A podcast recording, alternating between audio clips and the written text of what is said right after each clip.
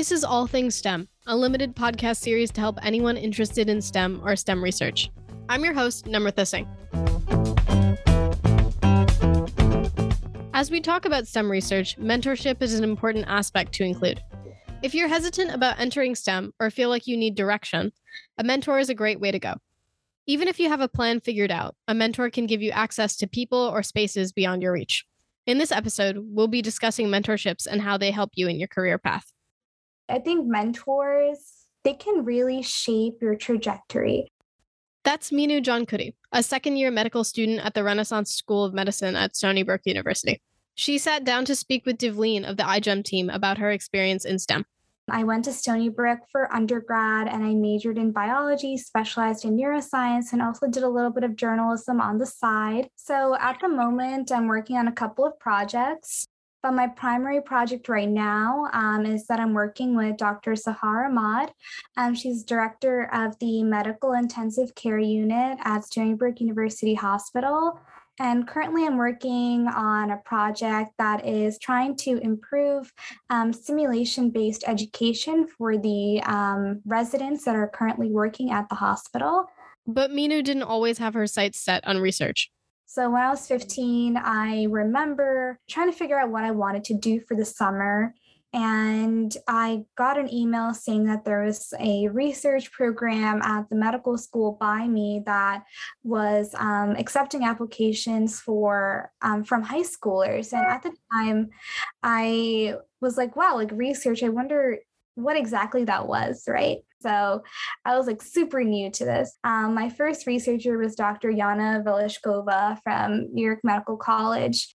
And I was paired with a postdoc there, and we were working on an epilepsy project in a rat animal model. And I did a whole bunch of bench research um, in high school. Bench research is another term for basic science lab work, bench referring to a laboratory bench. This type of research is similar to introductory bio or chem labs, testing on specimens like bacteria, viruses, or mammalian cells, working with basic equipment like petri dishes, pipettes, and beakers. This type of research can seem basic, but is fundamentally important for more complex procedures, like animal models. In this case, Minu uses a rat as an animal model for her epilepsy research. Her lab studies rats with the hope that any new information she gains on epilepsy can apply to human patients.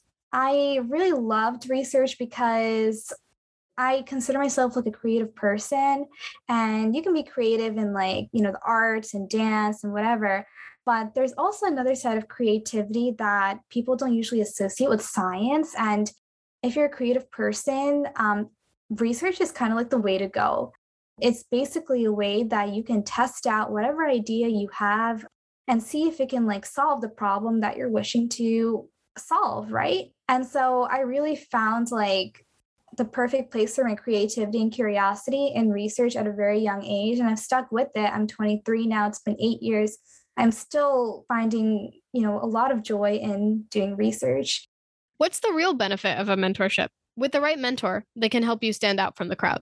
The type of mentorship that I got from that early experience for those two years really helped me in a lot of ways. I got all my work um, really did help out on this one project, and I ended up co authoring on a paper for one of them as a high schooler. So when I was applying for um, BSMD programs at 17, one of the major things that stood out on my application was the fact that I had a paper and I was 17. So, how do you reap the benefits of mentorship like Minu and find a mentor? Well, first, look around you. Your professors can be a great resource. Send an email to a professor who has worked with students or reach out to a professor you admire. See if they're willing to be your mentor. Reach out to graduate students or someone involved in research. Start up a conversation and ask if they're willing to be a guide. Is approaching people not your style? Try finding a mentorship program. Here at Stony Brook, there's WISE, which stands for Women in Science and Engineering. It's a program designed to support women's interest in science, mathematics, and or engineering, especially during your freshman year. They help ease the difficult transition from high school to college. In your freshman year, you'll join five to six other first year students in a small group led by an undergraduate mentor devoted to your math and science requirements. If you meet the criteria, give this program a try. All right, you have a mentor, but how do you know you have a good mentor? First, every mentorship is different.